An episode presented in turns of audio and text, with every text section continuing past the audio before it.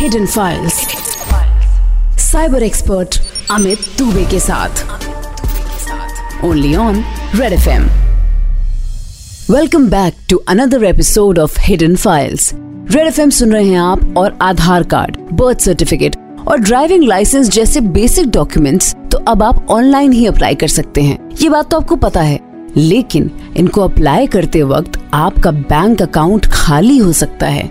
क्या ये आपको पता है? नहीं ना?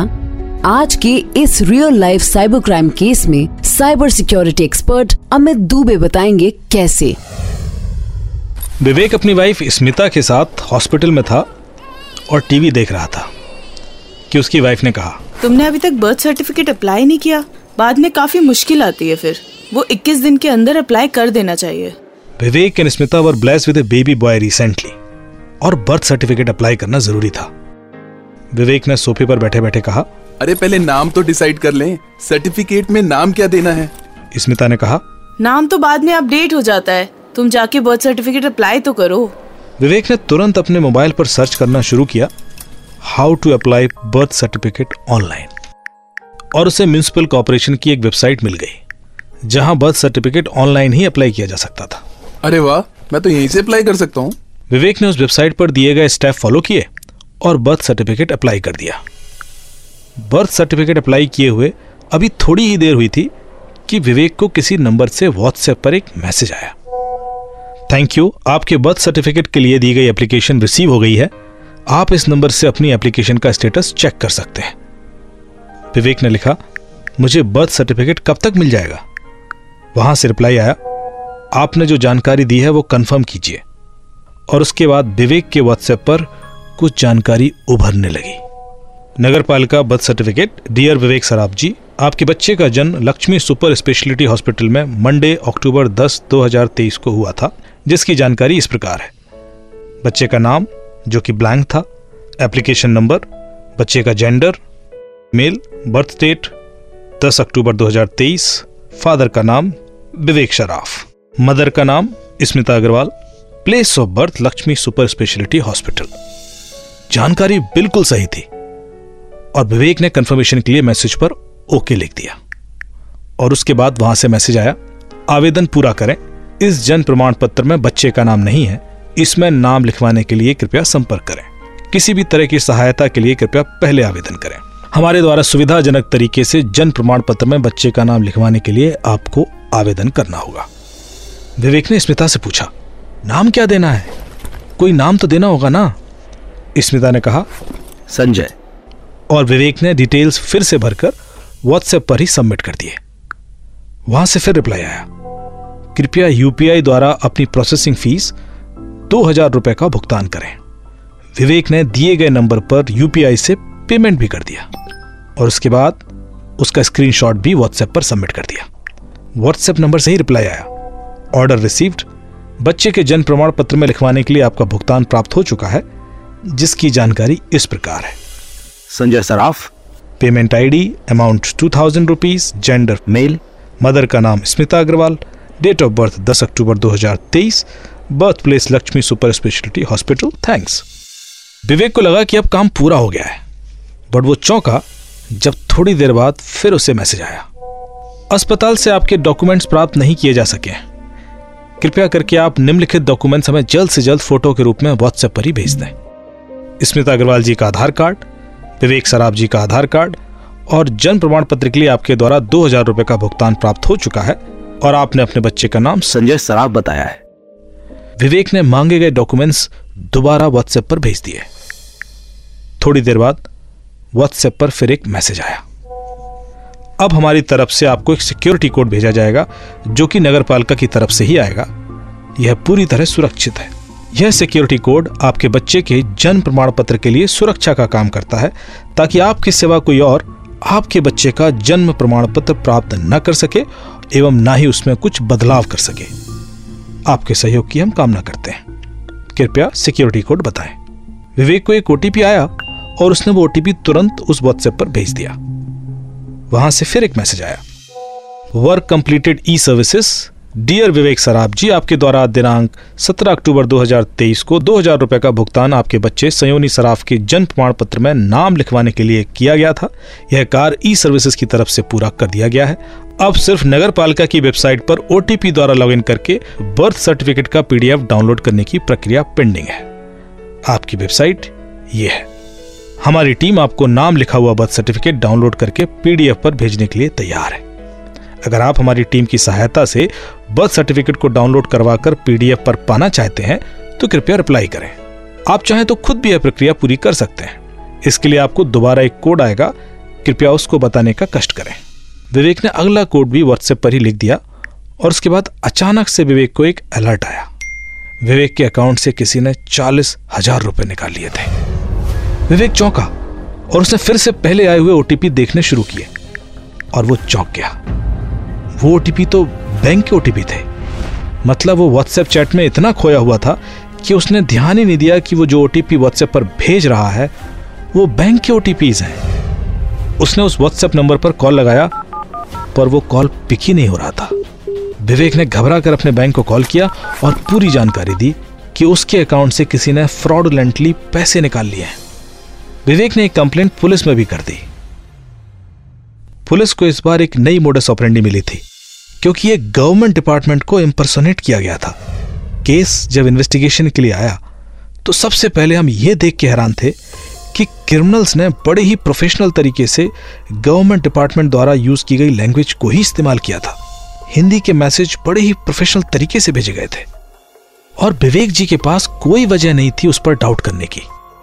दूसरी बड़ी बात यह थी कि क्रिमिनल के पास ऑलरेडी विवेक की सबमिट की गई इंफॉर्मेशन थी। और यह इंफॉर्मेशन विवेक ने सिर्फ़ नगर पालिका के पोर्टल पर ही सबमिट की थी। पैसे यूपीआई से गए थे और उसकी डिटेल्स हमने national payment corporation of India के साथ शेयर कर रिसीविंग बैंक की डिटेल्स भी निकलवा ली। जिस अकाउंट में पैसे गए थे, वो सिक्किम में रजिस्टर्ड था। हमने तुरंत उस अकाउंट को आगे की एक्टिविटीज़ के लिए फ्रीज करा दिया। दिए गए व्हाट्सएप नंबर पर जब हमने चैट करने की कोशिश की तो वहाँ से कोई रिस्पॉन्स नहीं आ रहा था। मतलब साफ़ था कि क्रिमिनल्स को पता था कि कौन है जो नगरपालिका की सर्विस ले रहा है और कौन नहीं। और वो सिर्फ़ उन्हीं व्यक्ति से कांटेक्ट करते थे जिन्होंने नगरपालिका की वेबसाइट पर कोई आवेदन किया हो। तो क्या नगरपालिका की साइट से डेटा लीक हुआ है या उस डिपार्टमेंट से?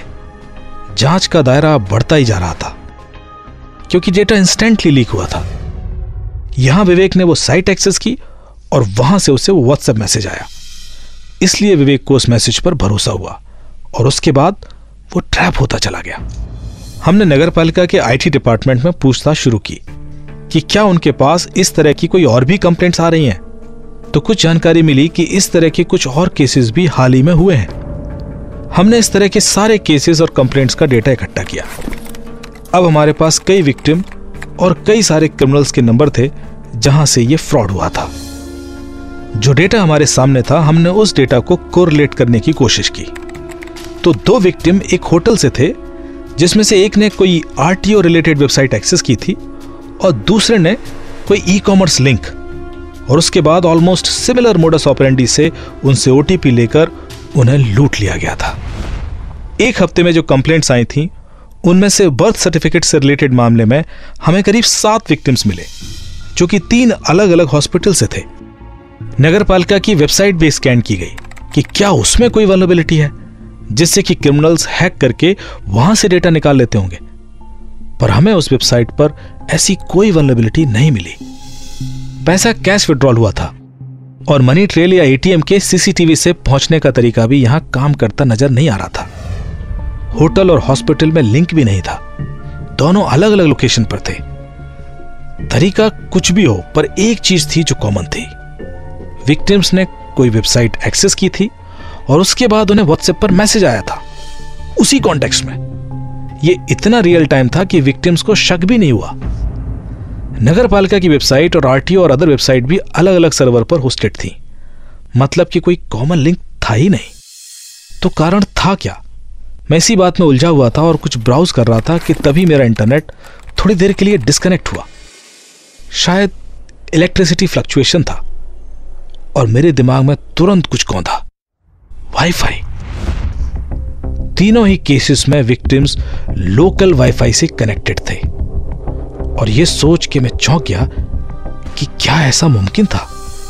मैंने इंस्पेक्टर संजय को होटल भेजा और कहा कि वो होटल के वाईफाई से अपने फ़ोन को कनेक्ट करें और आरटीओ की वेबसाइट एक्सेस कर एक ड्राइविंग लाइसेंस अप्लाई कर दें।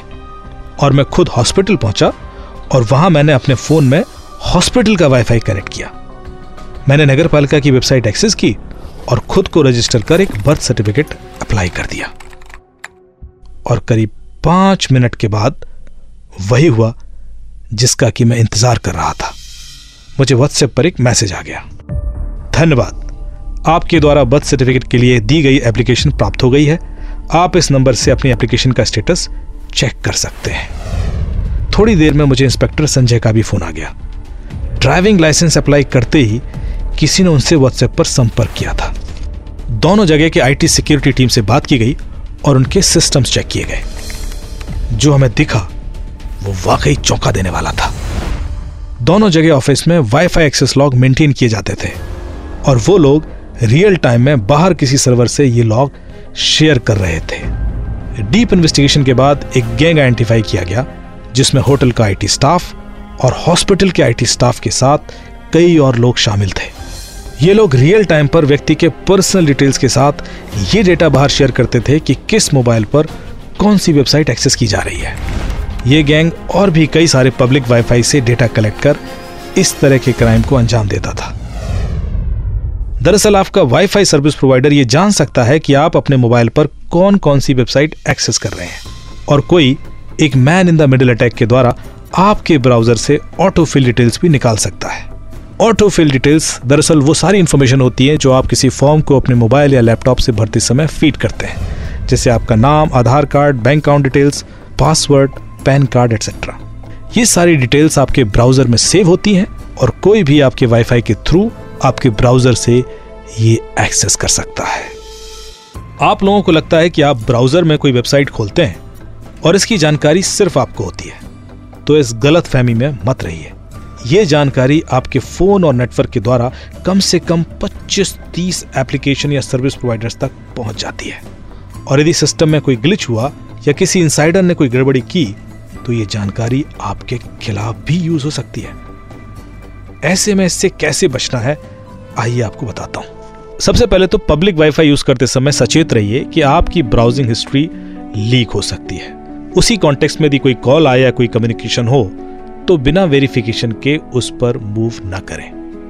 वाईफाई की सिक्योरिटी के लिए हाई लेवल इंक्रिप्शन यूज़ करें। आपके घर का जो वाईफाई का राउटर है उस पर जाएँ और उस पर maximum level of encryption set कर दें। यदि आप ये चेक करना चाहते हैं तो इसके लिए आप एक मोबाइल एप्लीकेशन इंस्टॉल कर सकते हैं मोबी आर्मर जो आपको प्ले स्टोर या ऐप स्टोर पर मिल जाएगी। इस एप्लीकेशन के द्वारा आप किसी भी वाईफाई की सिक्योरिटी स्टैंडर्ड चेक कर सकते हैं।